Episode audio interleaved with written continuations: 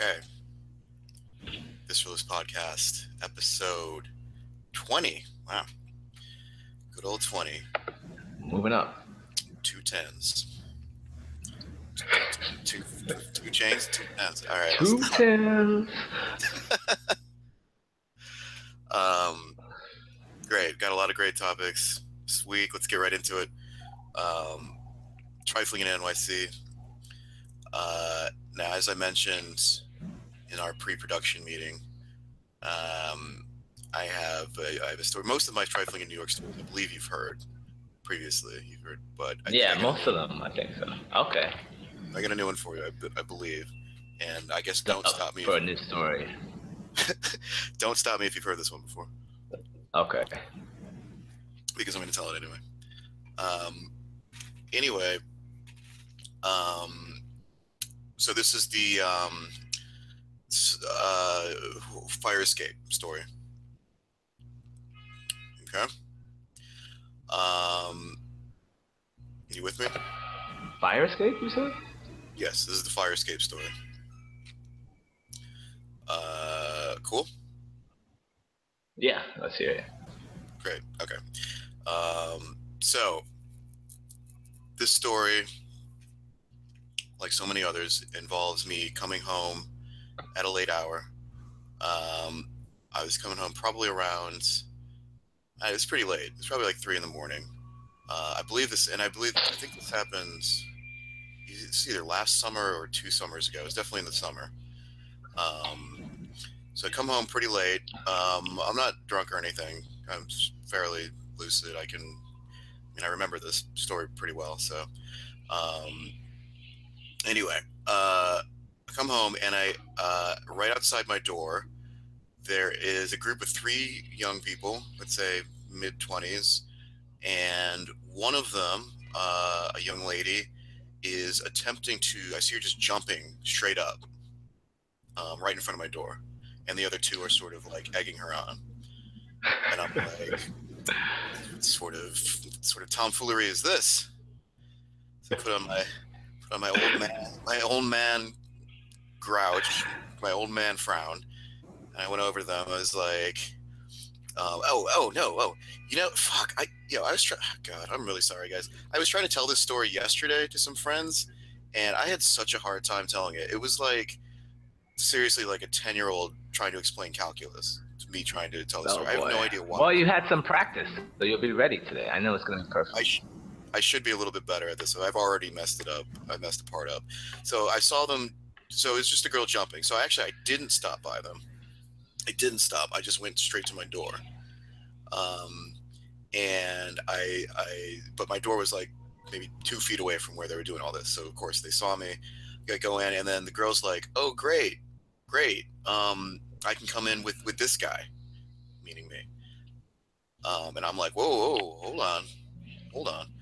um because it's three of them and i'm like Right. i don't i don't know what this is. Like come in. What, what is this? Three in the morning.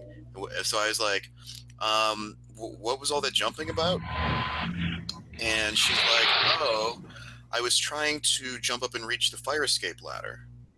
Um now the way my i'm i'm i'm near like a like a a place with an awning. So there's sort of an awning uh, over my doorstep. And the the fire escape ladder actually sort of cuts through that awning. Like there's a square hole in the awning, the ladder goes through. But I mean, the ladder, they keep those things purposely up pretty high so that people can't reach them. So she wasn't able to reach the ladder, right? That's what she was jumping to get. Right. So I was like, oh, there it is. There it is. Um, so I was like, okay, why were you, what was your plan after getting on the ladder and getting in the fire escape? She's like, well, I was going to go to the fire escape. I going to climb all the way up to the top fire escape level, um, which incidentally would be like right outside my bedroom. I'm on the Yeah. on the top floor. So, okay, I was like, what was your plan then? She's like, well, I was going to then jump up onto the roof because I'm on the top floor, but on the other side of the building. Um, so the, my my side where I live faces the street, but on the other side there's like a whole nother row of apartments, and they face like an alley out back. So Okay. her plan was to jump up. Oh, sorry, climb up the fire escape. Once she got to the top top level, jump up and like grab onto the lip of the roof, pull herself up, go all the way over to the roof to the other side of the building, and then I guess jump down to the fire escape. Oh, I guess she assumed her window was open; she could crawl through. Boom, problem solved. Um, but what she didn't realize is the problem is not solved because she, in order if she even if she managed to somehow grab up to the ladder, uh, pull herself up up the ladder uh, without anyone seeing her, by the way, seeing her do this or, or stopping her, um, then got up to the top floor, she would need to have a roughly like I don't know five foot standing vertical. Uh, to reach the lip of the Five feet. Yes, because for her to the, like where her feet would be, and okay, so from wherever her feet, like the the the where your feet go on the fire escape. God, see, I'm already struggling to explain this. To the to the roof, the lip of the roof is probably about like 15 feet. So she needed Okay. All right. she needed to jump probably seven or eight feet, like with a not running vertical, just straight up. So that so that part of her plan she hadn't really thought through. So, you know, my concern at this point is like, you know, okay, I I, I don't. Anyway, she's like, oh, but anyway, now I can come in because you're you're looking to let me in, and I'm like, whoa, whoa, whoa why? What's so what, what's going on now? Like, So what? Yeah. So what's she gonna do when she gets in? yeah, I'm like, what? So do you? I'm like, first of all, do you live here? She's like, yeah, I'm just, I'm, I'm staying with a friend. Uh, I'm like, okay, what you? Oh, this was a key thing. I was like, okay, what unit are you in? Because I've never seen you before. There's only eight units in my building, and she's like, um, I, I, don't know. So I'm like, I don't "Okay." know. She said, I don't know. Yeah. So I'm like, um, and it's again, it's like three in the morning. She looks, she seems a little drunk, not totally incoherent, but I mean, I guess you you maybe have to be a little bit drunk in order to come up with a scheme like that. But I so think I'm so. like, uh, I'm like, uh, I mean, I don't. I'm like, okay. So assuming you get in to the building, how are you going to get into? Because you didn't have her keys, obviously. Hopefully that was obvious. Um, she didn't have her keys. She's like, I'm like, can you call your roommate or or your friend? She's like, I try calling. Uh, she's not answering, and I don't know if she's even home. She may be asleep or some something. So I'm like, um, yeah, like because it's a little awkward. I mean, she was pretty. I mean, they look like college students, basically the, the three of them. And at this point, like her friends, the friends had just walked off.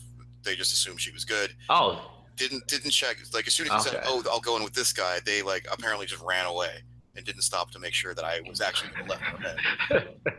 Um, they just scattered. All right. because we were still having this whole conversation like out, out in front of my door like i still hadn't even put the key in and so i'm like okay so what are you going to do when you get up? She's like i'm just going to knock on the door really loud and um and it'll wake her up if she's there.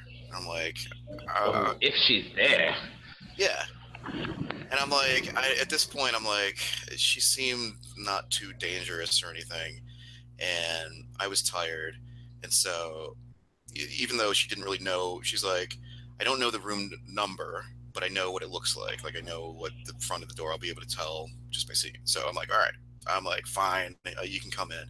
So she comes in i i go up to the top floor. Turns out she she's in the unit like directly across the hall from me. Um so i get i go into my apartment i hear her start to bang on the door. She's like clarissa or you know whatever the person's name is. I don't i don't know. I, I thing is i actually don't know my neighbors well enough to to know that she didn't live there um she could have been But there you know their faces. You recognize their faces. uh, I mean, I don't really see my my not what do you call them apartment mates. I don't see them that often, um, and there's only like eight units, so like I know I only know the people who've been here for a long time, like I have, um, and I I mean I definitely don't know their names. I know their faces. Anyway, um, so she's pounding on the door, and then I I'm getting ready to go to sleep, and then all of a sudden, uh oh, what's this? There's a pounding at my door. Of course. And Of course.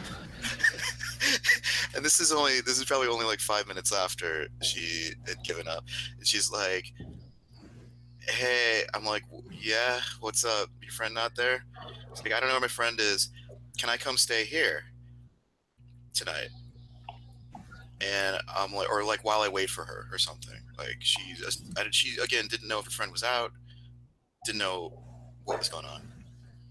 So okay. I'm like, I, am like, uh, no, you can't, um, because while I don't really think you're that much of a threat or anything, I'm not too concerned. I have like I have roommates, and I don't want you know, you know, you could steal something. I don't know if they'd be comfortable with it. It's not fair to them. Um, to some random person I don't know staying over. Um, and she's like, at this point, she's already kind of then she's already kind of like pushed her way in. So somehow this conversation is happening. she my, pushed her way around you well, into the kitchen. Like this, yeah. Somehow this is this this part of the conversation is happening in the kitchen, and so she's like, "Well, come on, I don't have anywhere to go. I'll have to sleep on the floor or something." She's like giving me this like sob story, and I was like, "Oh God, I, I this uh, this seems really bad." But again, she didn't seem like a threat. And then all of a sudden, like she's just over on my, in my living room now, and then uh, on my couch, and then like a all within the span. All while I'm, I feel like this all happened while I was trying to explain to her that I can't really let her stay over. she just like slithered over. yeah, yeah, she was slithering. She was slithering over there. So she, she was pretty deft and like I have to say. So anyway, let me finish up. At this point, I'm like, uh, okay, I guess she or, or, she wasn't. She didn't start sleeping. She was sort of laying on my couch and then had her phone up, and was like still trying to call her friend or text her friend and shit. Her friend wasn't getting back. So at some point, she's like, um, "Oh, can I have some water?" And I'm like, I wanted to be like, all right, now you have to get out because that that is just insane.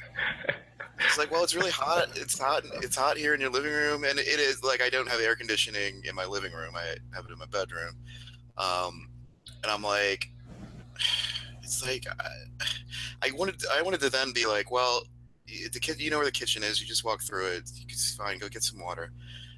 And then she's like, somehow I don't know what happened, but somehow I wound up getting the water for her.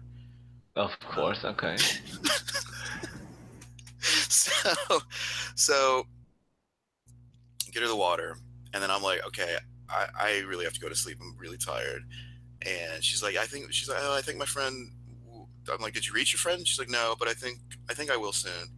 Just no basis for that, whatever, whatsoever. But anyway, um, I'm like, okay, I'm just gonna go to sleep. So I, I just left my my bedroom door open so I could sort of like the living room's connected right to my bedroom door, so I just left the door open. So I you left it open. I left the bedroom door keep open. An eye on keep an eye on her. Uh, sort. I don't know how I keep an eye on someone when when I'm asleep, but in case she gets really really rowdy, or I guess if anything happened with like a roommate getting up and seeing seeing her and being like, "What's what the fuck is this?" Um, but you know, I just went to sleep, woke up, um, normal time, and she was gone. Uh, glass of water was was there on the on the coffee table, so she didn't even, you know, drop it off in the sink or anything. Just left it. So, and that was that was it. That was the last I saw, last time I saw her. Last time I heard from her. But the the point, the thing is, like when I was when I was telling this story yesterday, one of my buddies was like, "Man, she she went from uh, she went from homelessness to room service the span of like 15 minutes." so, yeah, yeah, she's pretty pretty crafty, I have to say. That's like, the good. whole time, the whole time I was sort of reluctant, but like didn't want to. You know, it's a tough position that she's in. Assuming assuming her story is real, it's a tough position for her. And like, I don't know if she's if she's visiting New York, you know, it can be even a little bit scarier. So I, I wanted to kind of help, but at the same time, I got to be concerned about myself. It's that you know that's a pretty specific New York thing because I bet like you know Midwest or, or something they they'd be like well, I don't know. Would they be more welcoming? I, what, what, do you, what, do you, what is your take? I, I don't think so. Somewhere else, I, I think anywhere, someone would have been um, kind of suspicious and cautious, as you were. Yeah. I mean, it's stranger, stranger danger. I mean, like. it's a strange situation. I wonder what time she actually left. Yeah, that's the because I probably I think it, I guess it must have been a Saturday night because I I had like I didn't have an alarm set or anything, so I woke up just kind of casually, and I probably woke up at like ten or so, and I went out. So I don't know, maybe you know, maybe she didn't uh, like my roommate didn't report anything lost or anything. So Well, see, that's good. So nothing ended up happening. You just helped somebody out, sleep for a few hours. yeah, I guess that's that is sort of the breakdown. Is like I, uh, you know, from my it is it is interesting that you say that because like my thinking back on the story, I I am like sort of like I just picture myself being grumpy and reluctant. and like getting getting getting hoodwinked in a way, but like yeah, I guess right. I, I can see you being. Yeah, I would have been suspicious too. It's it would have been worse if the guys wanted to go upstairs too. Then I'd be like, uh. Yeah. Oh, her friends were so. like one guy and one girl. Those are the friends that were with her. But they just left no problem. Like, oh, I see it. He's got you. Oh yeah, All they right. bounced real quick. That's strange. They, I mean, why couldn't she stay with them? You know what? They who were gonna like help her uh, get up to the ladder. Maybe she just roped them in. Maybe the, maybe you know what? Get, considering how persuasive she is, she might have just like met them on the street and like oh. and just persuaded them to help her get up to the ladder. Like, can you imagine seeing anywhere, just like in you know Lower East Side or wherever, just like someone crawling, jumping up and crawling up a ladder? Like that's You'd have to assume that something nah, bad. I don't know what I would do. I probably maybe call nine one one. I don't know. I mean, uh, there have that's been the opposite way. that's the opposite way. Right. Like, it's supposed to be going down the fire escape, not up. So yeah, typically that you would go down. I've never had to use like a fire escape in the fire or emergency situation. I, I hope to never have to. Um, mine is pretty sturdy. I think that's the big takeaway from this is that my fire escape is pretty reliable. I, I, I like to think about a version where she got up there and was just outside of your window at some point, jumping. oh, that, yeah, yeah. That's the other way that could have gone. Like if she had managed to get up, she would have been like, I, like, yeah, I can imagine like be, me being asleep and then all of a sudden I'm woken up to like some rattling. Oh, she probably would have knocked on your window and asked you to let her in. I would be so scared. Terrified. I would be.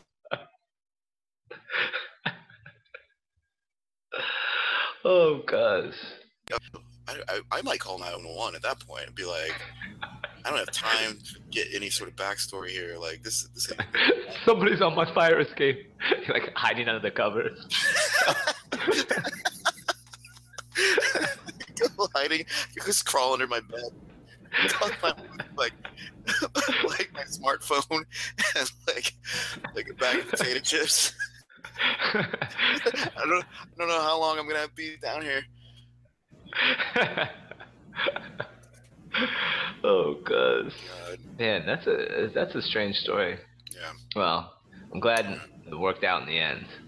It did. Yeah, it seems like it did. You know, kudos to her. She may. I don't, I don't know. Maybe she maybe talked talked her way into being like senior vice president of some, some company. So at this rate, that was a while ago. So she might own a building at, at, at that rate. She might own like a Lower East Side maybe apartment building. Uh, anyway, uh, all right, let's get to your yours uh, your trifling in New York stories. Uh, since we're in March Madness, uh, NCAA basketball uh, tournament time, uh, you coincidentally have two stories apparently involving uh, college basketball. One short, one longer. Um, why don't you do the short one first? Okay. Um, so I went well, this year was the first year that the ACC tournament was held in Brooklyn mm-hmm. at the Barclays Center. Yes. Um, I ended up going to the final. Um, la- I believe it was last Saturday, and that was um, Duke versus Notre Dame. Nice. Friend and I bought tickets uh, on StubHub, reasonable prices. I like that arena. You can like it almost doesn't matter where you sit. It, the way that it's designed, like yeah. you can get a good view from every everywhere. So it's pretty cool. Um, yeah. We were there, just relaxing. We got the beers on the way to the seats. Um, the easier one is to get it from the guy. So there's a couple options in there, right? So you can go to the stands. They don't uh, have. The key, the, okay, so the most of the food places, food selling places, yeah, uh, food selling places sell beer, right? Why don't you do this? Because clearly I'm, I'm interrupting you to just them, talk them like, food selling places. um, so there are vendors, right? So there's different concession stands, and at Barclays Center, and I guess most arenas now, you know, they some of them are these outside restaurants. Um, some of them, I don't even know. I guess they do have just like regular um, from you know just the arena, but a lot of them are these specialties. Yeah, a lot of them are like these specialty stands. Um, right. You could wait in line at those, and you would get a smaller beer anyway, in like the 12 ounce of the can or a bottle.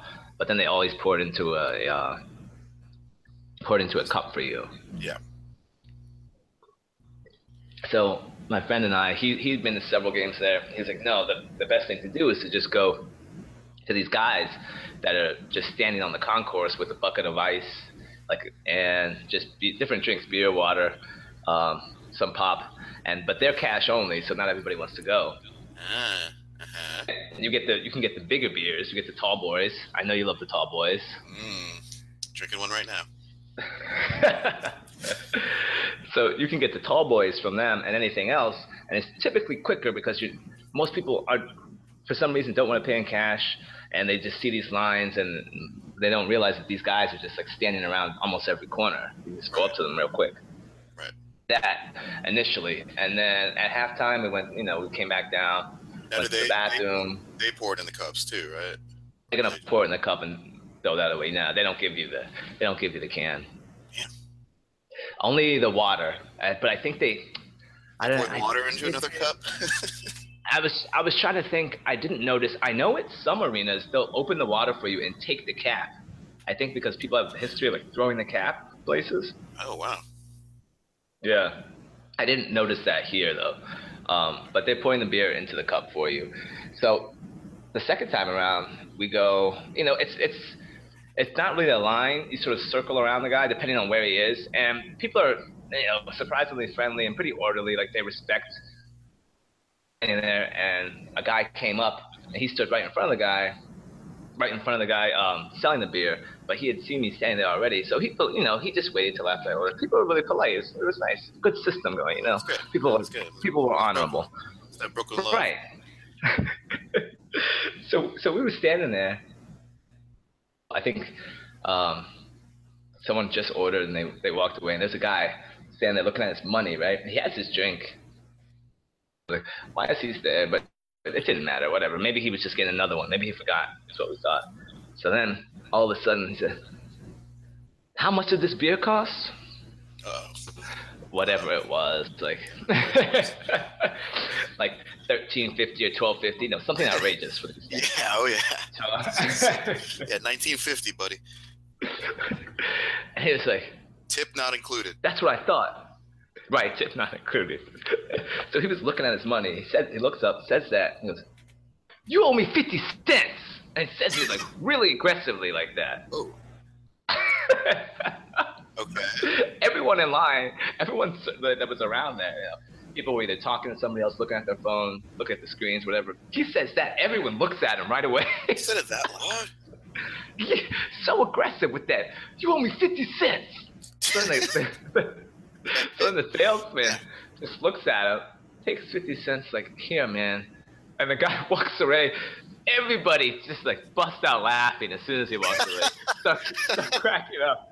Like, what was his problem? For some damn 50 cents? Like,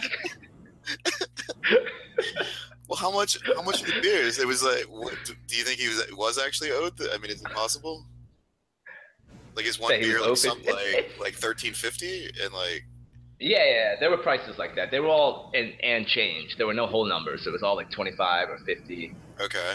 Very possible he was owed the money, but like uh, it, nobody saw the need for that type of aggression about fifty Yeah. cents. Most people would probably just walk away and be like, oh, whatever, fifty cents. Was like was his was did it seem like maybe his team was losing? Was I think Duke won that game, right? Duke did win, um, but it was close. I couldn't I couldn't tell where his allegiance was, but um, but yeah. Well, with that, I don't know. With that kind of bad attitude, it could be With with that attitude, you would think that. Notre Dame fan, but both of their fan bases are terrible. right. So that That's a, you know, that's a little harsh. I, I take that back. But harsh, but we got a kick out of that. Yeah. So that was one. okay, that's good. And then earlier in the week, I went to the Big East tournament at Madison Square Garden. Damn. look at you. Um, that that was actually the better experience. Um, so that was at Madison Square Garden. Yeah. Okay. we had um, my friend. He is a grad student at St. John's, and so he went through St. John's website and got like the student rate for the tickets, and we ended up being really close, like essentially courtside. Oh wow, that's great. So and then Who was who was playing? What game is it? um, I know we saw the first game was St. John's versus Georgetown, and the second game was Xavier. Uh, forget the other team. That game was actually pretty boring. Um, DePaul, Xavier versus DePaul. Okay. Not that much fun, um, except for the Xavier student section. So the Xavier student section, they they started coming in. Um, they were sitting like directly. So we're like at the end of one. We're, we're at the end, right? So there's the basket. We're just below the baseline, but we're on the sideline still. Okay. But we are that first row right by the gate. Um, and so in front of us is the walkway, but you'd have to go down the stairs to get it, and then you can go back into the tunnel, and there's like a little concession stand area back there. Okay. So we were pretty close. But across that walkway is see for the first game. But then Xavier students start trickling in, and we realize that's the Xavier student section. Got it. And these kids are like decked out. And this was a, a Wednesday night. And so they're coming from Cincinnati on a Wednesday, coming into New York. Maybe it was their spring break. I don't, I don't know. But these kids came in and they started looking rowdy. You know, they they were like all day. They had Xavier outfits on, faces were painted Nice. What are their Um, colors? blue and white. Okay. and they looked um you know some of them definitely looked drunk some of them definitely looked underaged Yeah, because presumably on that bus, I mean, you know, probably sneaking in beers and shit on the bus. Yeah, That's a long bus however ride. that- I would not. I would not want to do that bus ride sober. I, I actually did. No. I take a Greyhound bus from Columbus to New York. That was this was among the most miserable experiences of my life. It took like 20 hours. Anyway, anyway, sorry. Yeah. But you never know how they i mean if they get enough of them on there it turns into like a party bus right True. Yeah. I mean, well, uh, speaking of speaking of party bus shit, like I saw St. Patrick's Day was the sidebar. St. Patrick's Day was this past Friday. Um, man, I the Gothamist put up some like some clip of like kids coming in from the LI on the Long Island Railroad coming into the city, and yo, it it was like it was like Lord of the Flies meets like fucking the, the Departed, the shootout scene. It was, it was so rowdy. They were like crawling around in the luggage racks, What? crawling around up there. They were crawling around in the luggage. The luggage racks were full of drunk Long Island kids. Wearing what they were in what they were in up in the the luggage luggage rack area above the seats, just like carousing, like cavorting.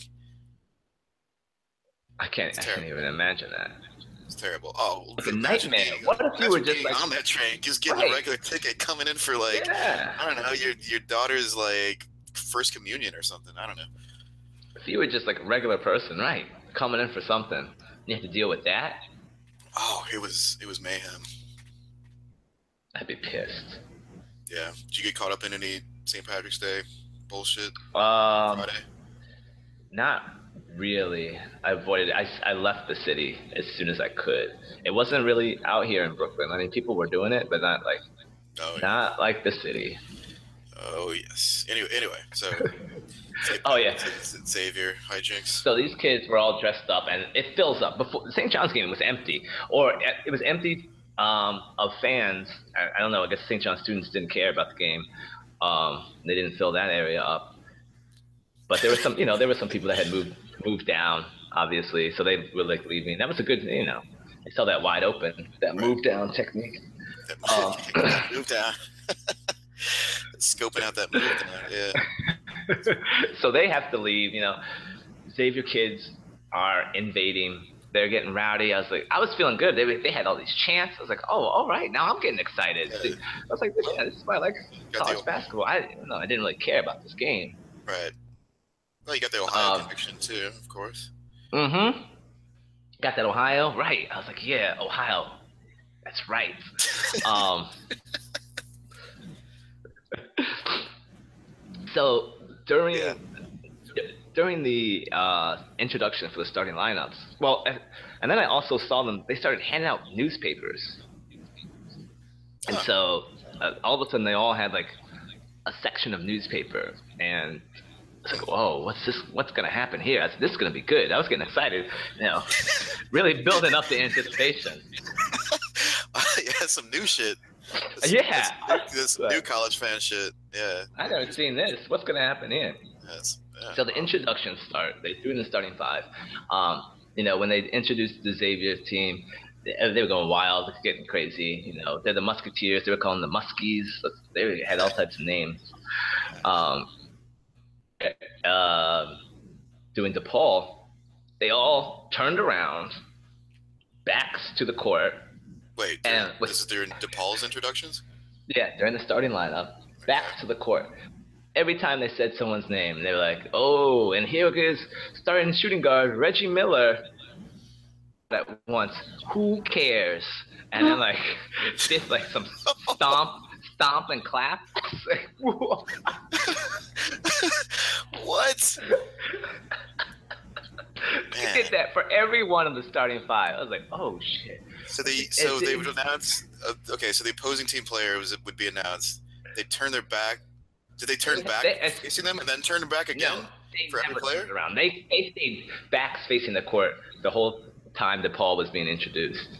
So it was mostly just that that stomp stomp clap. Who cares? disrespect. Yeah, they did that, and then so then the game starts. They start tearing up. Well, before tip off, they start tearing up the paper. Oh, Now, and so, but then it's like really basic.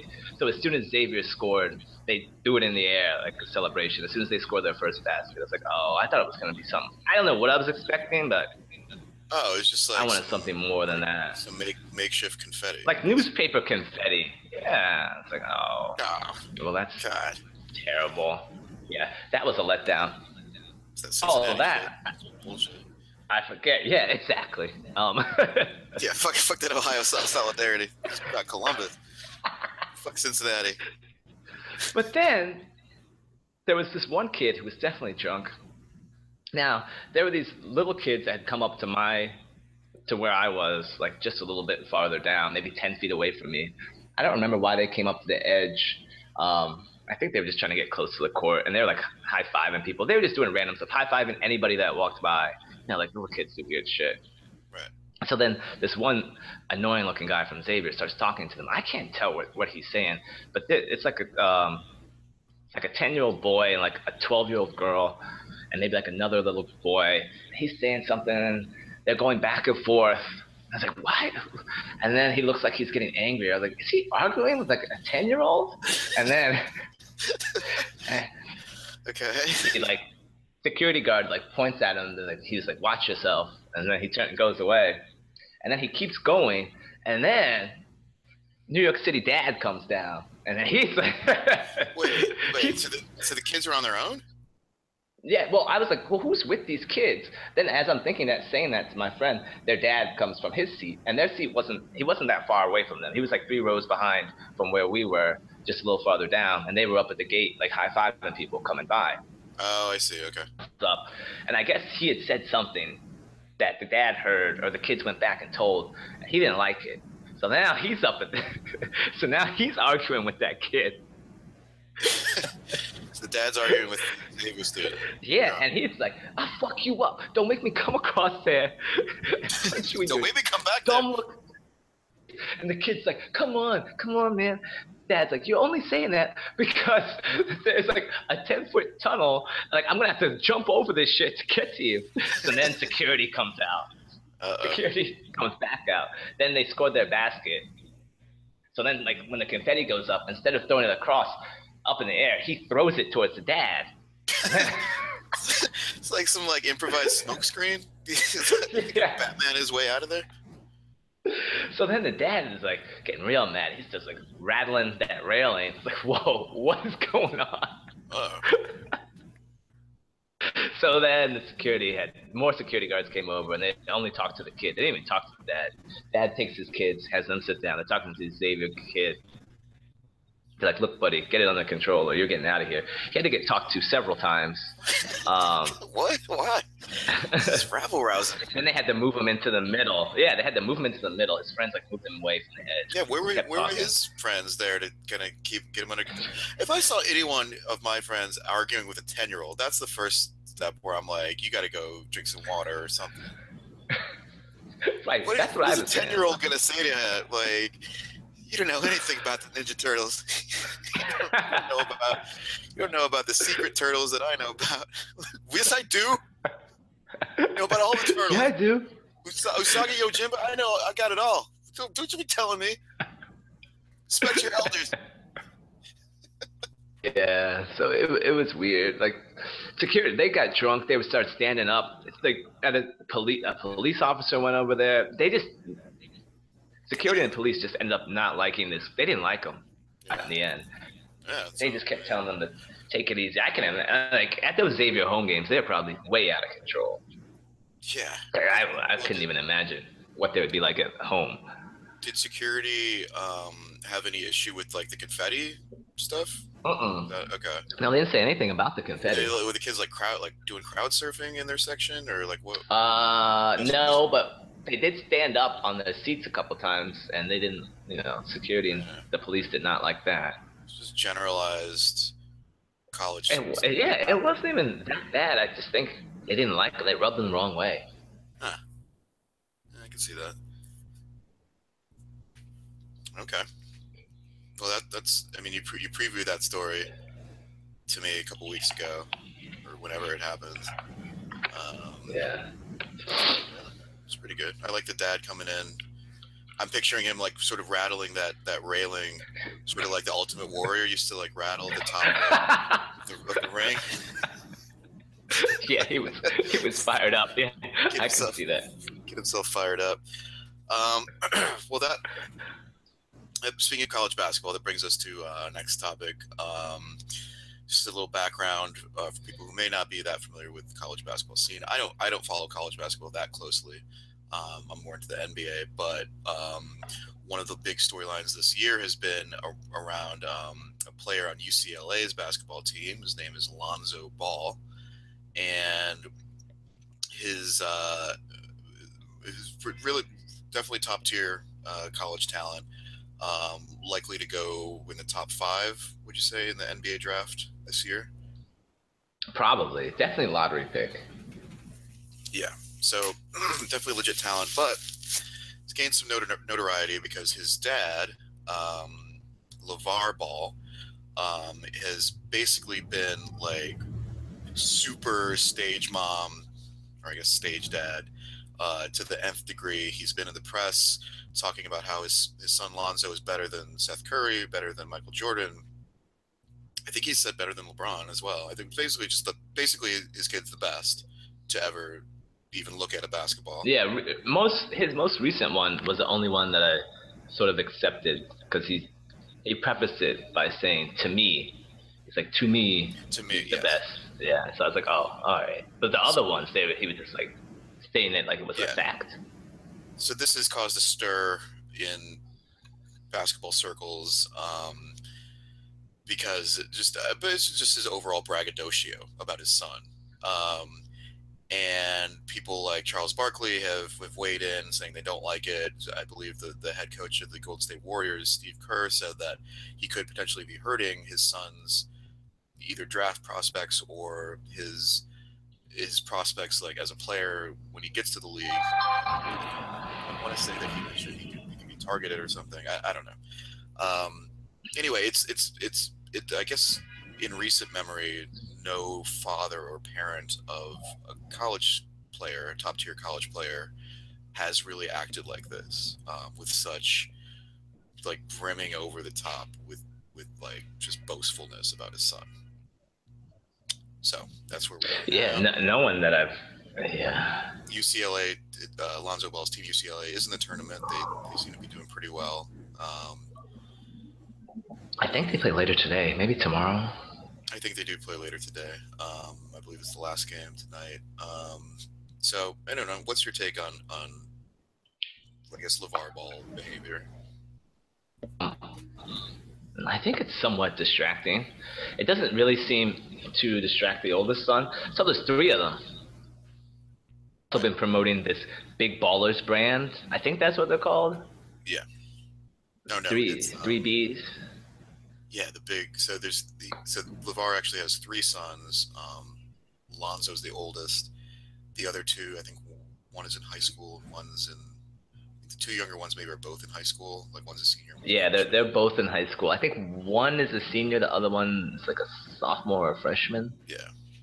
And I think he, I think the father assumes that, you know, they'll all go to the league, and he's started his own clothing label three Bs. Uh, yeah, I think it's big, big baller brands, something like that.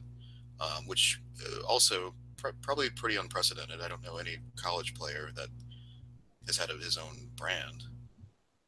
That's new. Yeah, I mean that part, like it's it's that one is sort of annoying, but maybe kind of smart. It could work out. I don't know. Guess it depends how the others do, and I guess what kind of products he makes. But I think with um, Lonzo, he'll be fine. Like Lonzo's definitely the best out of the three. I mean, he's he's also the oldest, so you never know how the others could develop still. Uh-huh. Um, but yeah, he's actually really good, and he is very quiet from what I know of. Like he doesn't, he's not in the press out there talking. Uh, it's just like his dad doing all the huffing and puffing, which I think is really just unnecessary. Um, he's talking about he's better than Steph Curry. Like I think then he's he's expecting what did he say? Something like some billion dollar shoe deal for all three of them. Oh yeah, that's right. I guess so.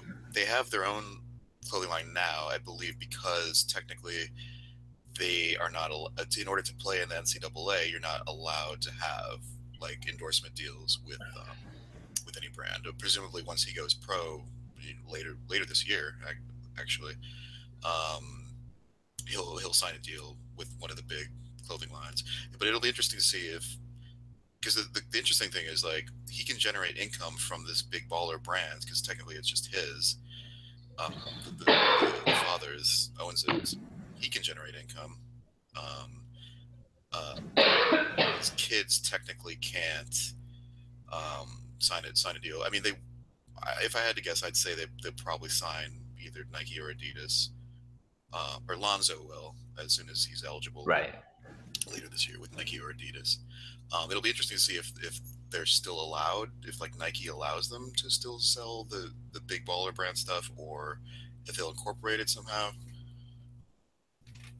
Yeah. That, it'll be interesting so like to see how that works out. Shoe design, I don't know. I, I don't see kids running out to get you gotta get them triple Bs. I don't know what are those. I see a lot of nobody. Nobody does. But I mean, to to his credit, like every time he's on TV, he has something with that on, either a hat or a shirt, and he yeah. is promoting the hell out of that brand. yeah, website. You can buy the hats um, now. I, I want to say I saw it earlier in the week. I think the hats are like it's like sixty dollars or something Sixty? Yeah. Wow. Yeah. Here, I'll look it up. One sec. It's not even some cool downtown exclusive stuff. Um. Yeah. What downtown exclusive? What? What do you mean? I know what hats you like to buy. Oh, oh, oh, oh, oh. Little, little critique of my um, my street my streetwear fixation. Yeah. So, uh, no, they're not nearly as cool as shit. I, I would I wouldn't be rocking it. You know, it is funny because I am probably like among the target demographic for this type of shit. But um, yeah, so the, the most exp- I'm on their website now. The most expensive hat is oh shit. There's a there's a leather hat for a hundred dollars. Wow. Looks like most of them are 50 or 60. Um, I mean, is that what hats are going for these days? 50 $60? Really? no, no. I, I mean, I'm paying like probably like 40 tops. Okay. T-shirts are t-shirts are 50. Looks like t-shirts are fifty dollars. Like they got some sweatshirts, some hoodies are 60. Um, yeah, so you can you can check this out for yourself, uh, listeners. This is, there's a lot of good stuff on here. Uh, looks like they have some women's attire, some women's t-shirts for also fifty dollars. These look awful. Um, so yeah, so anyway, They look awful. um, so my I guess my my thing with it, my take on it is, it's not. I don't think Lonzo is so good that it's. I really doubt it's going to affect his draft position. I think he's. I think it's a lot of just braggadocio just to get attention. Like he says something crazy and he gets the attention that he wants, and then he's in an interview wearing, um, you know, the big baller brand gear. It's it's good marketing for him. I mean, Yeah, I, I, yeah, I'm gonna agree with that. I mean, at this point, like, Lonzo doesn't need anybody telling the world how good he is because he shows it every time he's out there. right. Like, maybe it's more.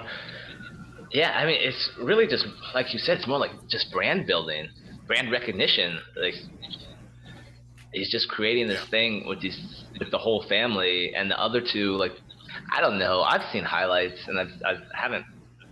I mean, I don't watch a lot of high school basketball. From what I've seen, like, I'm not that impressed. They put up impressive numbers, but yeah, it seems I don't know. More, maybe more on the bubble. Um, I, I believe the data said that he wants them all to go to UCLA. They they all have scholarships to UCLA. Oh, Surprisingly, they, they already do. Shit. Um, you can offer a scholarship to someone when they're a sophomore. Mm-hmm. Wow. Okay. Yeah, it's wild. Uh, But see, that's the only that's the other thing that I kind of liked what he had to say. Like generally, he just says a lot of dumb shit and just talks a lot, just to I think just to keep himself out there. But um, the end of a video that I watched where somebody, the interviewer asked him, like, how do you respond to people, or do you feel like you're exploiting your sons? he essentially said, "Well, what do you think UCLA is doing? You don't think they're exploiting my son? You don't think they're exploiting all these other players, making money off them, doing this? What do you think the NCAA is doing?" I was kind of like, "Huh, oh, that's a good. That's a good point. interesting way to look at it." You know, Yeah. that, that actually reminds me of this this quote that I love um, that uh, Afeni Shakur actually said um, in an interview. That's Tupac Tupac's mom, um, where they were. This is after he had died. Um, they some interview with her um, for like some Tupac retrospective, and, and she was talking about like, you know, I, I had conversations with Tupac about like you know whether he feels like he's being exploited or like you know MTV's coming in and exploiting or the labels exploiting him like Death Row. And like Tupac like apparently was like you know sort of like you know he's obviously a very smart guy and he's like of, of two minds about it. And and he was sort of conflicted I guess with like having to portray a certain image in music videos and shit. And and basically the takeaway that she said was like yeah she's like all of this is exploitation. Uh, the point is, the point is though, you need to make sure you're getting paid, like or, or something like that. Mm-hmm. Yes, it is exploitation, but as long as you're getting paid, that's the deal. And so, it, yeah, LaVar, the father, has found an interesting way around like not like NCAA basketball players not getting paid, is in that he's built up a brand through his, his son's performance. Definitely, it wouldn't wouldn't be wouldn't mean anything without like really top tier college like ball performance. But he can get paid, and obviously his family benefits from him getting paid. Um, and if, if this big baller brands is, is a hit, you know, that's that benefits everybody in the family. Yeah, it does. It's, it's you know, so right. So in in that regard, it works out. But he's he's annoying as hell, though. I tell you that. Oh God, your God, yeah, yeah. He is like he's a blowhard. He reminds me of Trump in some of the stuff that he says, just or just like his way of saying stuff, where he'll just sort of push like brush through anything and like get back to his own talking point nonsense. Now, I, the, th- the other thing is you can't really, on some level, I do like it because like, yeah, that's his son. Or it's it's his son's, and he yeah, of course he's gonna like, yeah, of course my son's the best. Like you know, a dad saying good stuff about his son. Like how how is that right. surprising or a problem? It's just like, well, you know, this isn't how things are really typically done. You know, like, and I kind of hate that sort of like stayed, like, oh, this is the way things have always been done, so this is the way things should always be done. Like that kind of complacency. Like I don't like that, and so I do like that he is kind of like bucking the system and and like you know, it does seem like I, I have had some questions. like it does seem like he works his sons really hard and has this whole time. Um, but I, I, don't know how you make these days how you even make the NBA without like really intense training like all the time. Basically, I mean, you you're definitely way more well versed in that world than I am. Just, I mean, is it is do you think kids these days basically have to be training twenty four seven? In order to. I mean, I don't think you have to, but he definitely has them doing that. Um, why is that the perception then that, that you do? Like, why does everyone think that? I mean, people think that. You have people to, you think that first. Education for training, essentially. For almost anything, yeah. For training for like any sport to be like the best, right? Mm-hmm. I guess at I guess at a certain point, and yeah, you do have to stop. But I, I like the idea, especially when you're younger, of, of sports. But um, I mean, of playing different sports and not just like focused on one. Yeah. but um, um, like he was saying, they go to school, they go to their basketball practice, and then they come home, and then he puts them through more basketball practice himself, ball and workouts. Uh-huh like, and I remember he was saying all this. I said, well, to myself, I'm thinking, all right, so when are they doing their homework? When, like, how much are they sleeping? Yeah. Like, yeah, I, I don't, yeah. I don't know. Like, I mean, like, I, I, they didn't detail everything, but at a certain point, like, you have to be like, surely question yourself. Yeah. And then, I mean, just think about the odds, right? Like, yeah. Of getting to the NBA, I, I, I don't know. Everybody basically. Yeah, right. I mean, well, from what I understand with with college ball, um, because essentially the way the NBA is set up, um, I, I, believe it's you need to be 19 before you're allowed to be drafted to the NBA, right? So most incoming college freshmen are 18, hence the way this is developed is that the really top tier talent who know they're going to go to the league just play in the college for one year, and then they go to the NBA draft. And right. in terms of academics, from what I heard, it is from what I hear is basically you do need to have academic eligibility, right? So usually that means you have to maintain a certain grade grade point average um, in order to be eligible to play. And so with the school year starting in the fall, and the tournament coming in March. So basically, what that means is the first, if it's on a semester system, you need to maintain the eligibility for the first semester. So you need to maintain a certain GPA. But technically, if for the second semester, you don't really, if you know you're going to the draft after that year, because the second semester grades come in well after the tournament's over and once the tournament's over, that's that's it. I mean, is that does that sound accurate at all? This is just something I heard. That does that does sound accurate. I think I remember So you something like that. you only need to maintain your grades for one semester. Is the takeaway? Right. I don't remember if that was. Um, I don't know who it was. It may have been a football player too that essentially just dropped out after the season because they're like Yeah. whatever. Because football is even worse. You know, all you have is that first, you know, first semester, and then if you know you're leaving, what are you doing coming back after January, right? Oh, If you yeah. don't. Well, yeah, but with football, you have to do the, the three years at least. right. So yeah, I mean, You do have to do more. So it's considering how physically punished. But at that point, right at that point, you're really just focused on you know showing off, showcasing your skills at the various um, like scout days and pro days and combine. But but yeah, it's it's true. I mean, how much are they really focusing? If you know you're gonna leave after one year, yeah, like whatever, all I gotta do is focus for a little bit in class for you know up through December, and then I can kind of chill. yeah. I mean, assuming that they are actually doing their own schoolwork as opposed to someone doing it. What what am I talking about? What what I don't know. Who said that? What did wait? What did you say? What did I say? Let's move on. Let's move on. So, big th- big ticket item for the, the podcast uh, this week. Uh, we both we've both now seen the movie Get Out, written, Yeah. directed, co-produced by Jordan Peele.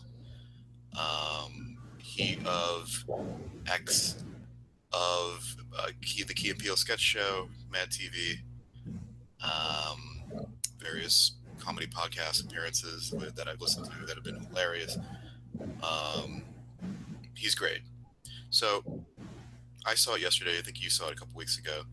Um, I saw it in the early afternoon, and then I spent like a couple hours just going online, like looking into like various details. It's, the, the movie's very packed with like a lot of little things that maybe you wouldn't have picked up on in the, the first viewing.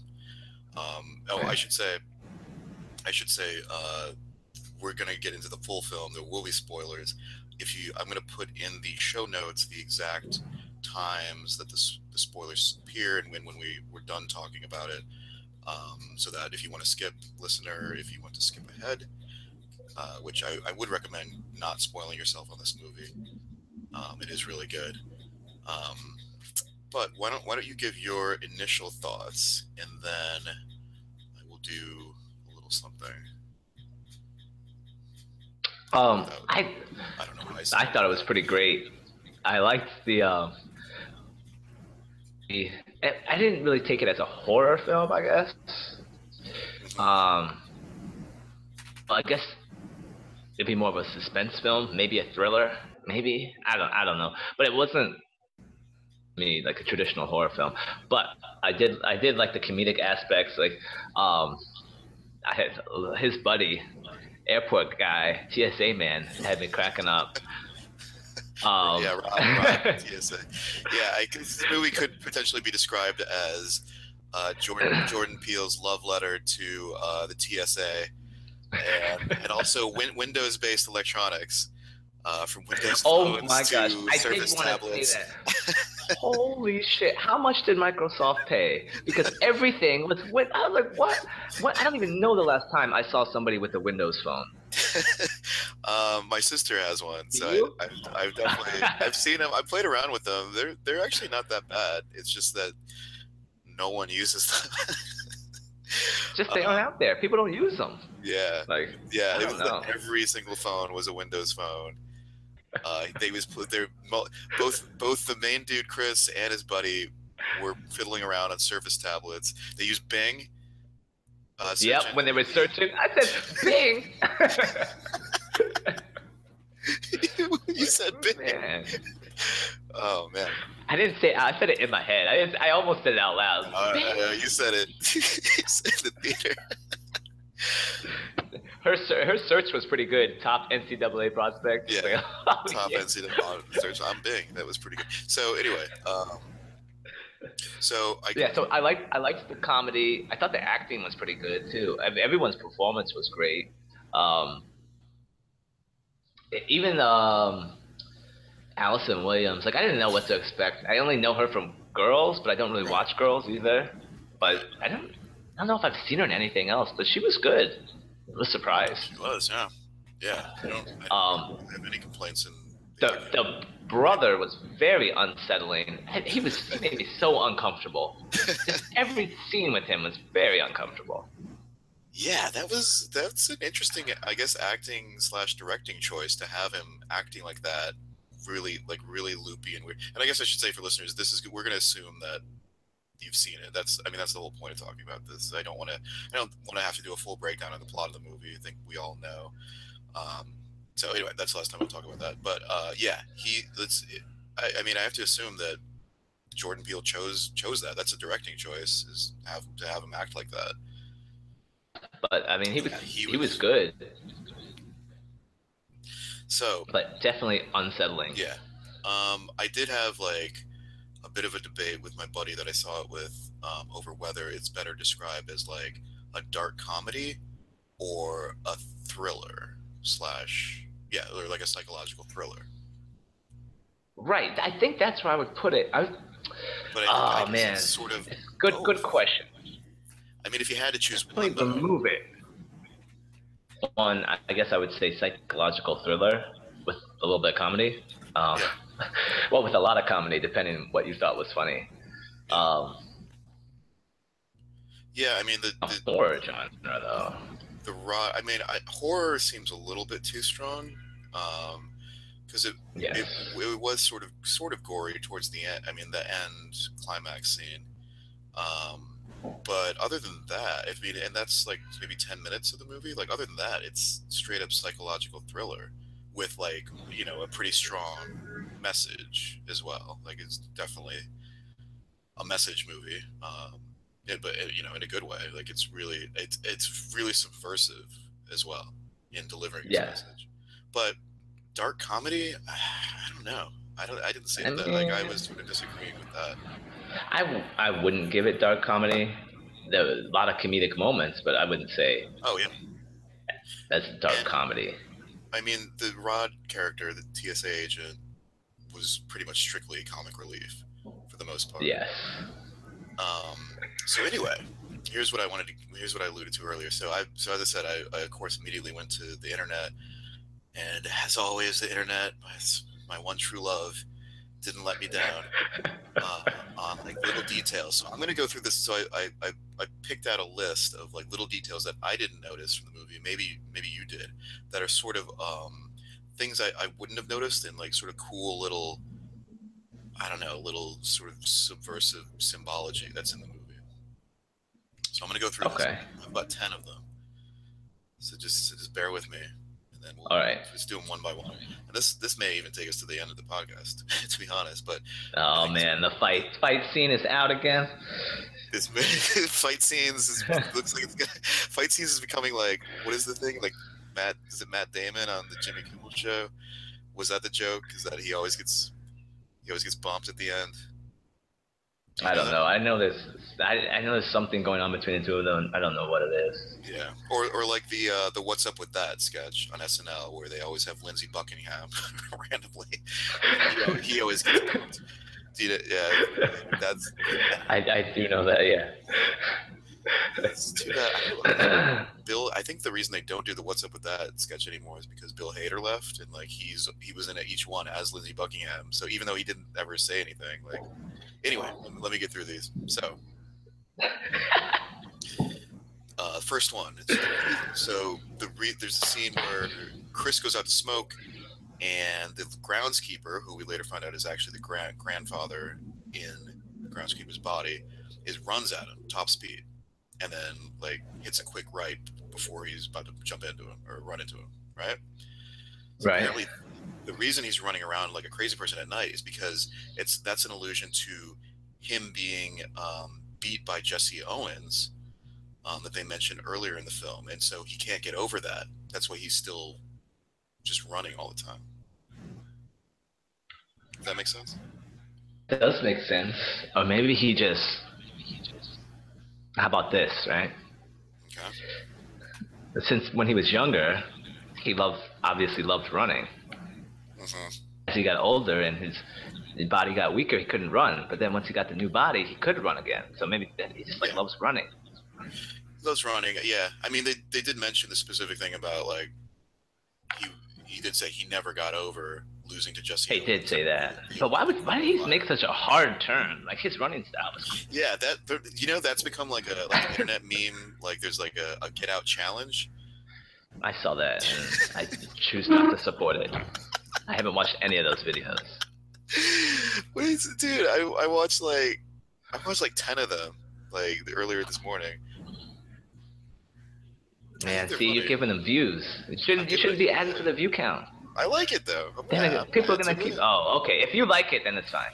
Yeah, I don't care. Yeah, it's funny. I don't. It's, the internet memes don't bug. Yeah, like damn Daniel. I wasn't. I wasn't mad at that. I like Damn Daniel. More rappers should should have put damn Daniel in their in their lyrics, other than just Jay Z and uh, Daps on the map. Um, okay, so there's that. Another thing I, I pointed out, or that was pointed out on the internet, is the murder weapons that he, or the, the things that he uses to kill the family members at the end, are all typical typical white people things. So he bludgeons the son with a, crick, a cricket ball. Like- Oh, is that what that was? yeah, yeah. Those Oh. cricket balls are or croquet, croquet ball, I think, or one of one of them. Um, and then he he impales the dad with the antlers of the uh, the deer. Right. Um, and then he he um, stabs the son when the son attacks him again with a fancy letter opener.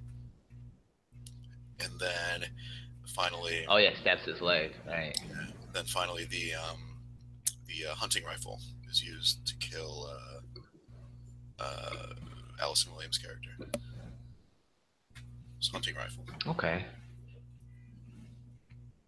All right, I, I'll give that one something. Okay. Um, so the next one, the, the, and this is the coolest one I saw. So the reason, so the way he was able to use, so he, so he, he put the cotton in his ear in order to avoid hearing the the um the, the stirring of the tea. Right. So he, he's picking cotton to save his life. Picking cotton. Cotton. Yeah. Was that what they stuffed chairs with? Did they used to stuff chairs with cotton? I mean, that's a, that's a good question, but I think whatever it is, it was white and fluffy. It sort of looked like cotton. So it, for the, for the, okay. for the All right. metaphor, you know, that he's picking cotton to save his life. All right. All right. I was I was initially I was a little initially a little confused. Like I thought it was a plot hole because I was like, how did he get the cotton into his ear when his hands were strapped down? Um, But his chest wasn't, right? his chest wasn't, and actually they previously showed him trying to bite through the restraints. Yes, that's So, right. If he can bend down far enough to bite the restraints, then yeah, he can bend down far enough to shove the cotton in his ear. Yeah, and that's pretty good. But you know, oh, you know what else about that? Now that made me think. Well, then he would have never gotten caught. Yeah, never mind. Never mind. What? Okay. Right. But I mean, even the whole reason he was scratching was because of the hypnosis. Yeah. The, the Without the hypnosis, he never would have scratched. He wouldn't have Right. scratched. But yeah, then, exactly. but then he never would have been caught. But then, eh, whatever. Yeah, no, that's a good one. That's a, yeah, that, I actually don't have that in the list. Is that he wouldn't have been scratching in the first place unless he was so stressed out during the initial hypnosis. Right. Um, so next one, um, the scene at the beginning where Rose um, was like, "Why does he have to show his ID?" to the cop that stopped them, or that, that they called, I guess, when they hit the deer. Now that that's initially framed as like you know like I don't know liberal white woman stepping up or defending her her, her black boyfriend or whatever, but and and if you notice he doesn't actually have to show the cop his ID like he never shows the cop his ID He never does. Right. He has it out in his hand. Right. But he never gives it to him. right but the other the other way to read that is she didn't want the police to have his name. Shit, there you go. There's a missing persons report. Like that's a pretty good one. All right, all right. I can, yeah. You like that one? that one? That was good. All right. yeah, that one. That one kind of blew. That one kind of blew my mind when I read it. Okay. The Piggy yeah. one did for me too. I thought. I thought that was a good one. You're not. You're not that into it. Um, okay. Well, you gotta take that leap to believe that it's cotton, and I'm not quite. What, sure of course, what are you talking about? Of course, it was cotton. What? What, what else looks I'm, like that? Isn't cotton? What are they stuffed with now?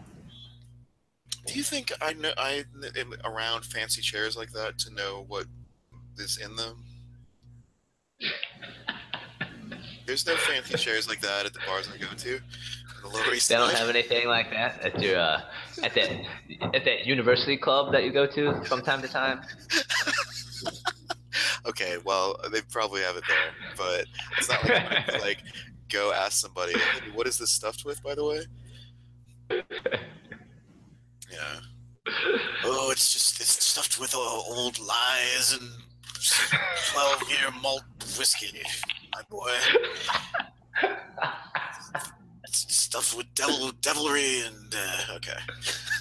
there are guys like that there. There are guys like that. Okay. Anyway, um, let's move, let's move on.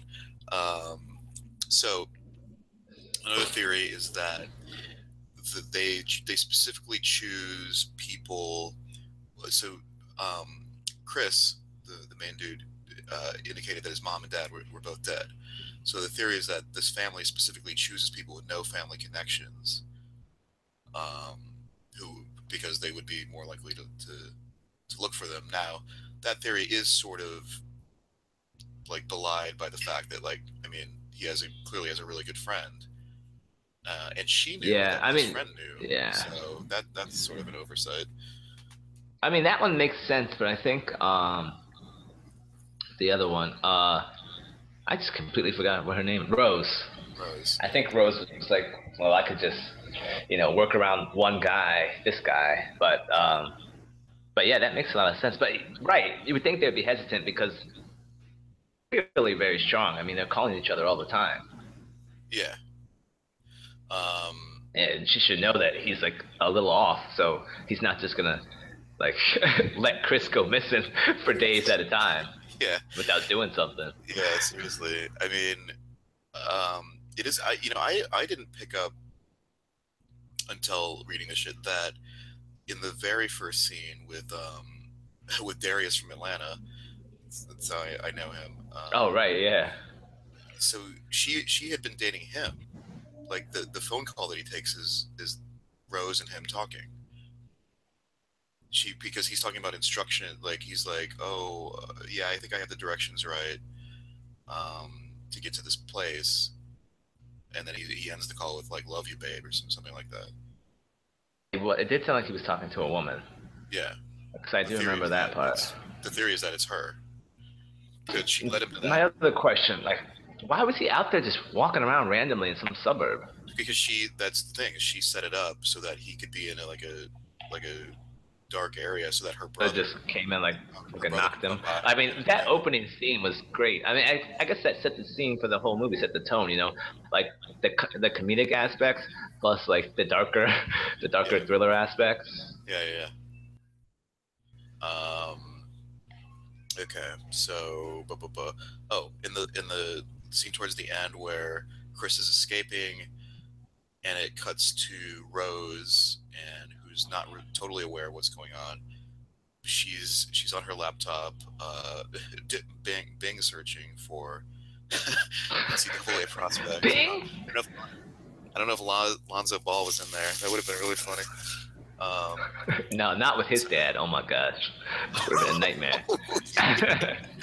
yo, yo, have LaVar. Yo, he, yeah, she would know. Yo, I would actually love to see LaVar Ball go up in there like all, like, oh hell no, like tear that whole house down. Yo, yo, if they would do a sequel, uh, yo, I'm sure he's already pitched Jordan Peele on a sequel to that with him, with him and leading, him and Lonzo leading roles. Yeah. yeah, you you know he's got like two movies written, two movie scripts like starring himself. He's got Space Jam three lined up. uh, but anyway, in that scene, she's you notice she's she's drinking milk and eat, she has a bowl full of Froot Loops, but the milk with Froot yeah, Loops. and drinking that milk through a straw, like the whole, it was like that was strange too. So the theory there is that she wants to keep the whites and the coloreds separate. Ho ho. Uh, uh, Okay, I guess I can see that. I could see that. don't want to mix them. Um, But how do you feel about her grandparents then being black? well, that's that's a bigger issue that that I'll, I'll wrap it up wrap up my, my thoughts with, with that. point. Okay. Let's just put a pin in that. And okay, so so after uh, so during the, the the party, the big house party thing, uh, and he meets Darius, who uh, um, it turns out is I guess That been was taken a over. great interaction. Yeah, he's been taken over by I guess that woman's. It's that woman's old husband, I, I assume. Um, Right, that was that's what I was thinking. Anyway, he says that they have a little interaction before, um, I think before he hits him with the, the camera flash, and he basically says something like, "I don't leave the house that much." Uh, and the theory there is that, you know, this older white man is now in a black man's body. So if he mm-hmm. does leave the house, he's going out, and now he's sort of encountering maybe what what Darius had encountered. He's maybe getting some some scorn or something in his, in his like day to day life, and maybe he's seeing that, and like he's like, I don't want to go go out that much, or maybe it's just like it's clearly pretty awkward that that that someone who looks like that is that young would be with someone like 30 years older they don't want to just draw attention to it or something, something like that but anyway he did say that um, Mm, okay, that one's all right. so the scene where um, uh, Chris, uh, the maid, who is actually the, the grandmother of the family, she is explaining why she unplugged his phone. Oh, that was way too much. Too many emotions in like a, a five second span of time. Yeah, that one was crazy. And but she says when he's like, oh, "Okay, that's fine. Don't worry. I'm not going to snitch on you," and she doesn't understand. She doesn't recognize what snitch means because she's like has that older frame of mind. She doesn't. She doesn't know what snitching is about. She didn't know about the stop snitching culture. Um, so then she's like, "Oh, you mean like like tattletale, which is definitely like an old timey Yeah. type synonym for, for snitching. Um, and then, okay, so that's. so I mean, that- for me, that just added to her strangeness. Yeah, I mean, it was clear that, like with with the uh, the groundskeeper and the maid, there's clearly something they were off, and that's like that's like the great thing with a good psychological thriller is like you know something's off, but you have like no idea what it is. Right. and that's sort of what lures you in as an audience is like you got you got, got to figure out like I got to find out what what's going on here. So anyway, Yeah, my, that was really good. Well, every everything was just like a, like a little bit off. Like nothing was glaring. It was just all these small things yeah, that like just weren't quite right. And it's just, you know, yeah, um, the sunken. You know, you are now in the sunken place. Um, so my main my main takeaway, or from this, or like the I guess the thing that that one of the main I don't know. There's I have tons of main takeaways. This movie is amazing, um, and only made for like five million. It's already cleared like 125 million. That, yeah, Jordan Peele for president. Um, wow. Yeah but anyway the main the main thing that i found most interesting is that you know these these the family and like the guests at the party are i I- think it's supposed to be sort of um, a satire on white liberalism or white liberal anti-racism i guess. That's sort of the main message um, and how that can be harmful. But the interesting thing is like there are a lot of there are obviously a lot of touchstones on like slavery days in the U.S. from like like that. Their son reminded me of like an overseer, kind of the way like he was playing like that ukulele at some points and like just his general way. that was creepy as shit when they all went back into the house. Yeah. So he so and then of course they did like a silent auction to auction off. Yeah. Uh, Chris, and it's like you know it's supposed to be like a slave auction. That's, that that was pretty clear. Um, but the I think the really interesting part is that, and what makes this so subversive is that they chose like ostensibly like they, they I don't think the N word is ever used by a white person in this mm, movie. No, I didn't. I didn't hear so it. They're ostensibly not overtly racist, and the thing is, they're they're choosing to to take over black bodies, black men's bodies, and black women's bodies. They're choosing that. Presumably, this procedure could work with any race. Like the race doesn't really have anything to do with the brain swapping procedure but they're choosing black people, which you know you you would think a racist old grandfather would, if he could choose to be in anyone's body, you know, there are athletic white people that they could presumably kidnap and do this to. Right. But they're but they're choo- the, the the fact that they're all choosing to, to like, you know, admire and take on the the strengths they see they just see black people as like so strong in, in so many different ways, and they're choosing to, to do that. I thought that was a really interesting choice. Um, what are your thoughts? I, I do like that. That part was like that part was yeah. That was like kind of confusing, but also I think he made another point regarding uh, I guess like how I like the media and police in general treat black people. I'm going somewhere else now. Like when Lil Rel goes goes oh, there. yeah.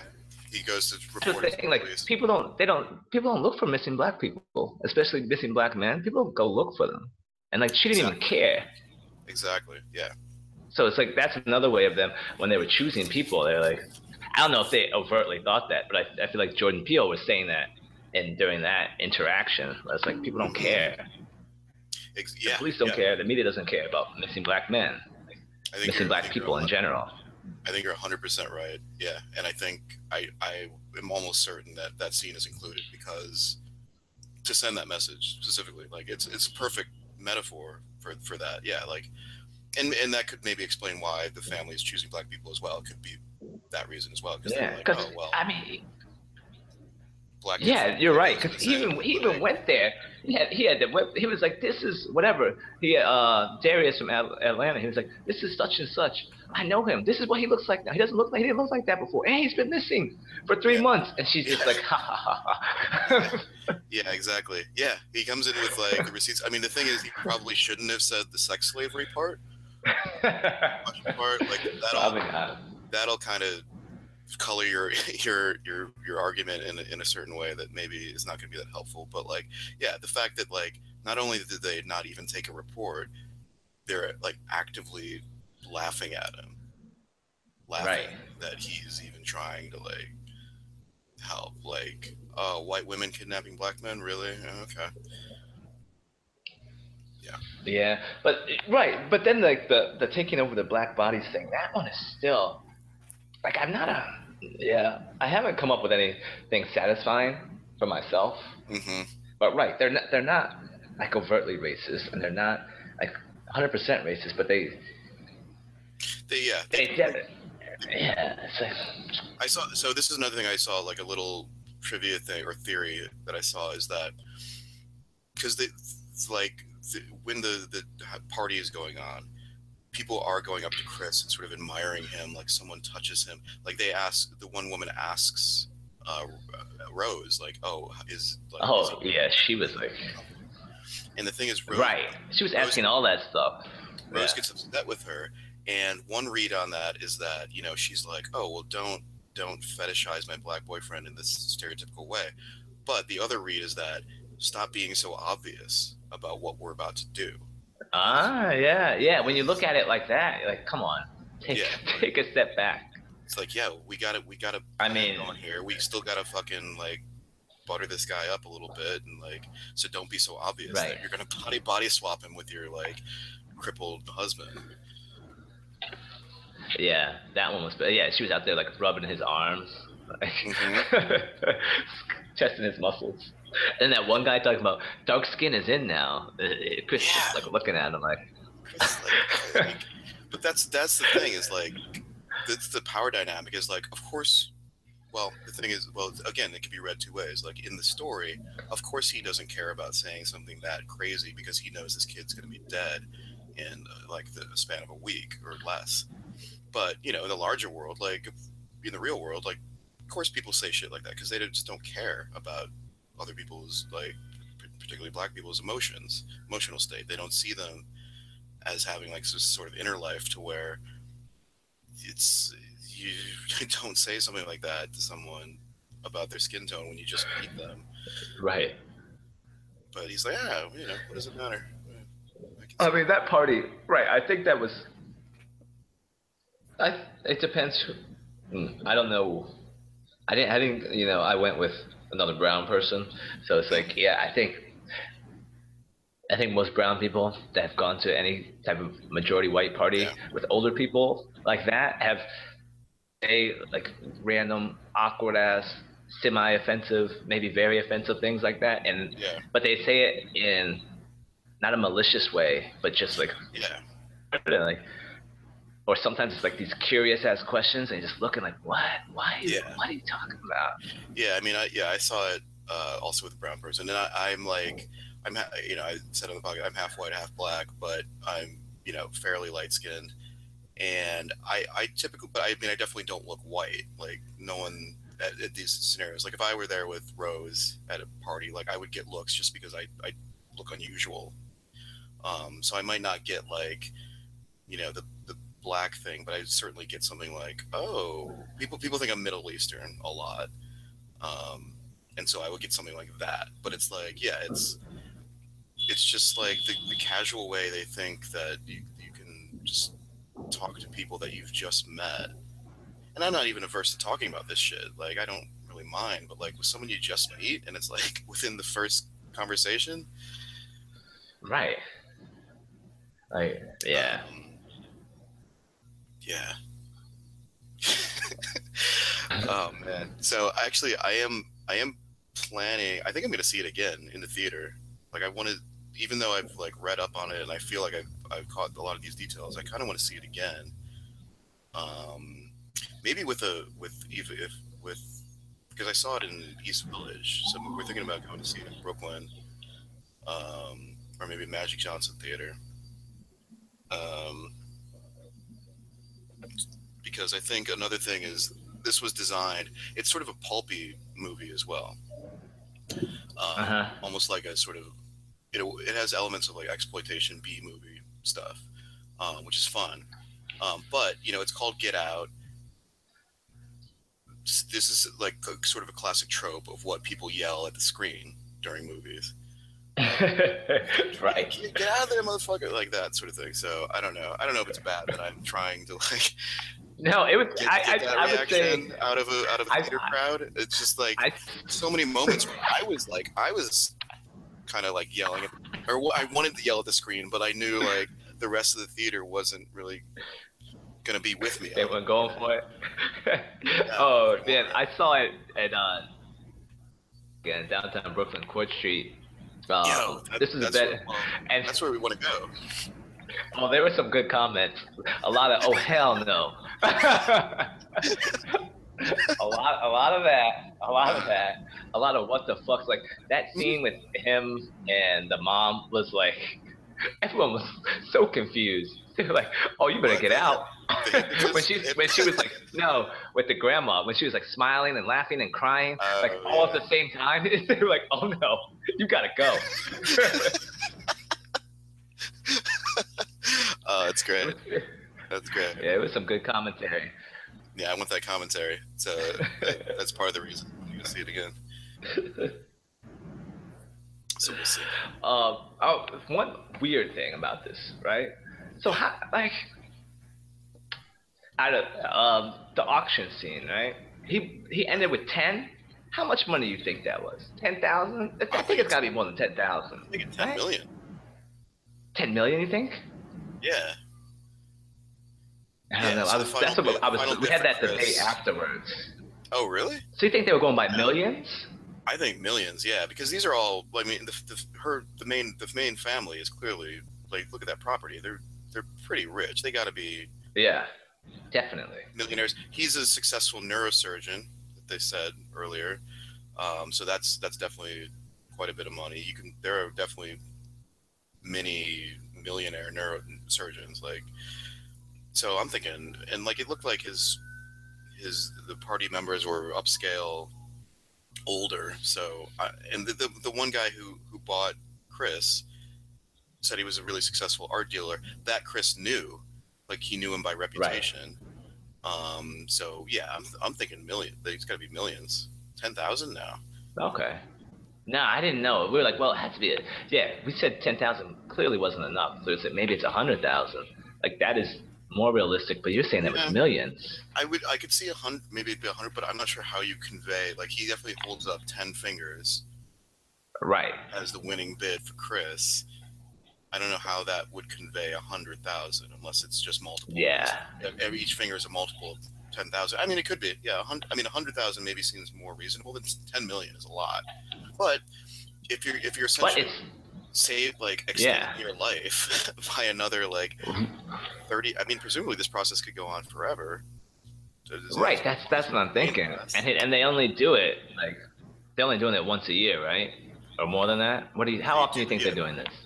They did say that they do the parties once a year yeah and they said it's Yeah, well, that's what because they say like. it's every year at this time is because alice or rose was a little, little confused or she was acting confused but but and that sort of makes sense with the timeline with with Dre Darius because if she had been dating him for the four or five months that say five months that he had been out and then or, the, or before the, the kidnapping and then he was with that older woman for another three months i mean that sort of gets you to that almost gets you year. to a year so I, I don't know Yeah. the timeline's not I think I think it was every year. But then uh, then I was also like I, my mind started going to weird places. nice And I'm like, so so the grandfather came up with this. Like, how do you introduce that to the rest of your family? And like, yeah, this is this is what we're gonna do, and we're gonna keep doing it. And, son i paid why why do you think i paid for your medical school neurosurgery you know those bills are crazy Right. why do you think so this is what this is about yeah that's a good why do you have that conversation yeah, and then and then everyone like at the dinner the, table. the neuro, because yeah, presumably neurosurgeon dad, his son- he went out and found a wife that was down with it too. Like, this is like, Yo. Well, not only that, so so the neuro, so the so the main the main patriarch grandfather dude, he found a wife who was down with it, but then Yeah. his son also found a wife who was down with it, and then they, I mean, I guess if your husband and wife are down with it, you can sort of manipulate the children from a very young age into being down with it. Um, but yeah, like how do you have that initial conversation? right. Dad, why, Dad, why are we? Why do, why do we have to meet for a meeting at like? I'm supposed to go like, I'm supposed to go play football with Jimmy. Well, hold on now, son. This, this can wait. This is more important than football. I have something to tell you. it's more important than football. You know how you're you're studying neurosurgery at uh, UCLA. Yeah, yeah, doing really good too. Why do I have to? Do... Okay, slow down. Hush up. Don't disrespect your elders. Um, so you know, so you know I'm getting older. Yeah. Um. Okay, I'm not gonna do the same improv this whole thing. You get the idea. right. So like that part was messing me up afterwards. That's a yeah. That's a great How they just yeah. How do you bring that up? yeah, So we're I don't know. we're a brain swapping family. We always have that. this is what we do. what? How did brain...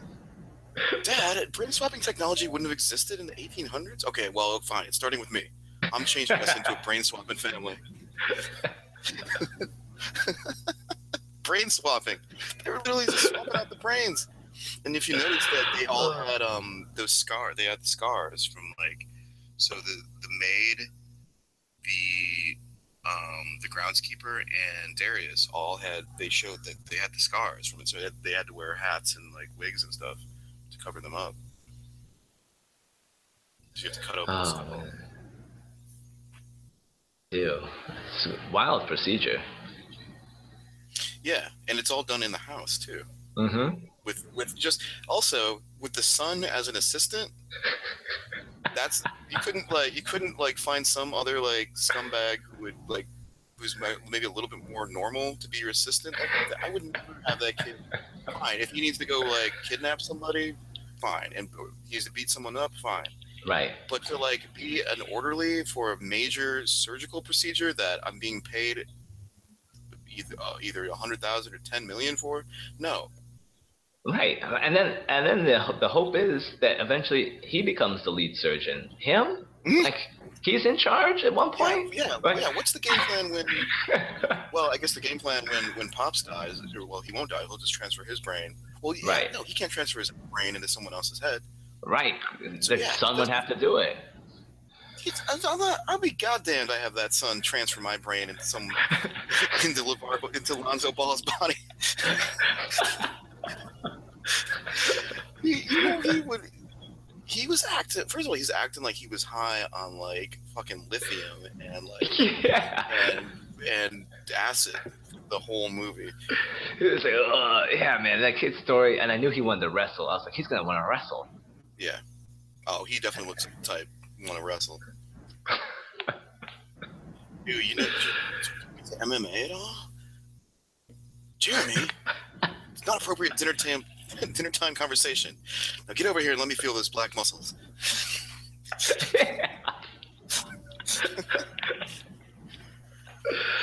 oh, man. That, oh, that movie was good. It was so good. Yeah, that movie that that's gonna stick. I mean, I I saw Logan a couple weeks ago. That movie stuck with me for I'd say a week, week and a half. But this movie's gonna stick with me. I'm gonna be thinking about it the rest of the month.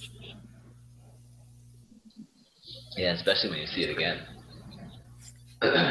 you know what vibes I was getting? This is kind of weird, but I was also when, especially at the dinner table, like the way he was talking and his mannerisms and his hair, I was getting like Heath Led- Ledger Joker vibes. Oh, yeah, that's a great call. Yeah, I can totally see that. Yeah. Yeah, he was like, so yeah, yeah. Do you, do you know, uh, you're into MR, MMA. This is my Joker version. You're into MMA.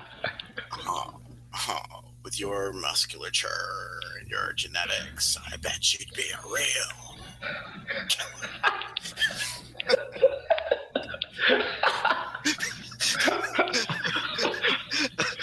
Chris, cut to Chris just staring at him, like, eyes wide, yeah. eyes wide open. uh, Rose, want to help me out? God. oh. My father was. I'm right here, Jeremy. Don't talk about me. third- Don't talk about me in the third person when I'm here in the first person. oh man. Yeah, Whew. that was good. That yeah, that movie was. And the, well, the other reason I kind of want to see it again is because um, we were in the front row. Because Oh. this this movie is still selling out like crazy. I mean, we were at the that theater in the East Village with um. There's less seats in the theater, but there it's the one with the really big seats that recline. Have you seen this? Oh, that's nice. Um, I've been to one here. I went to the Kips Bay, which is like that. Do they have the re- they have the reclining seats? Yeah. Yeah. with the button, good. the button. Man, that was so dope. So Mhm. it actually, even being in the front row, wasn't quite as bad with the Did you? What time did you go? uh like two yesterday. In the afternoon. Wow. Yeah, it was sold out. Damn. Um, the rest of the screenings for the rest of the day were sold out. Yeah, I had tried. I tried to see it on a Friday night, and it, like almost everywhere it was sold out. I got two tickets to one theater, and then we decided not to go because I was like, man, I don't. I we're not going to be there early enough because we were running behind schedule, and then I didn't want to sit in the front. Oh yeah, I just didn't want to deal with it, you know. yeah, yeah, totally. And we just went. You know, they were they let us like transfer the tickets to the following morning, so we went at like eleven o'clock on Saturday morning. It was fine. Okay, how crowded was it? Uh, maybe like halfway. But still, that's a lot. Saturday morning. It's like the first show on Saturday. That is that is a lot. Thing is Uh, yeah, just so we're- raking in money, man. We're thinking of going to that Court Street at like like 5 p.m. like next Saturday or some Saturday. So we'll see. I'll let you know. That should be a good time. Let me know. Um, they do they they don't have assigned seating there though. Is that what you're saying? No, they don't. Okay. Um. All right. Well, damn. We spent. I think we spent more time talking about that than any other topic. We spent roughly 40 minutes talking about Get Out. Wow. Flew by. Well, it's Flew good. It, it gave us. It's a lot to talk about. That is, that is a lot. So we're gonna have to push. We are gonna have to push the fighting fighting scenes to hopefully next week. Um, and and we didn't even get to. I want to talk about the big storm we had here in New York. Um, me going grocery shopping. Uh, I found this this cheese sauce at the grocery store that I'm that I've been loving. oh, you and the cheese sauce. Yeah, me and the cheese sauce. That's gonna be my autobiography. That's the title of my autobiography. It's gonna be me and the cheese sauce. Volume one. Volume one, because I'm going to write it next year. Um, okay, any closing thoughts? Um, no. Watch some March Madness. They've been good games. Yeah, we'll see about that. Watch Get Out, is what I would say. That is true. I'm gonna go see Kong tonight. Oh, nice. Um, That should be exciting.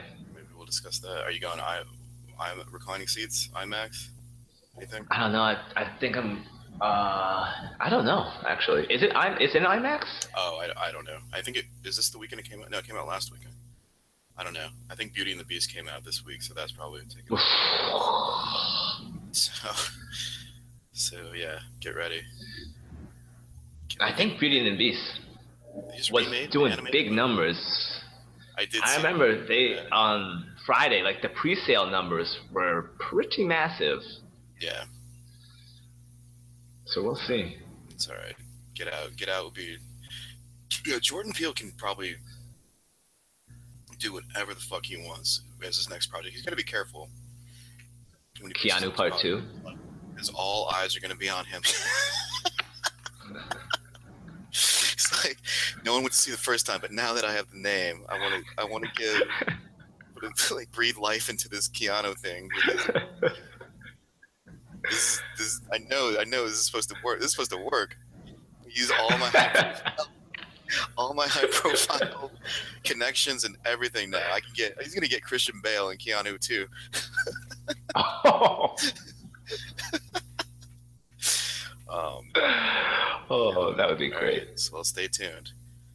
All right. This was podcast, episode 20. Bistros at gmail.com. Okay, that's it. Bye.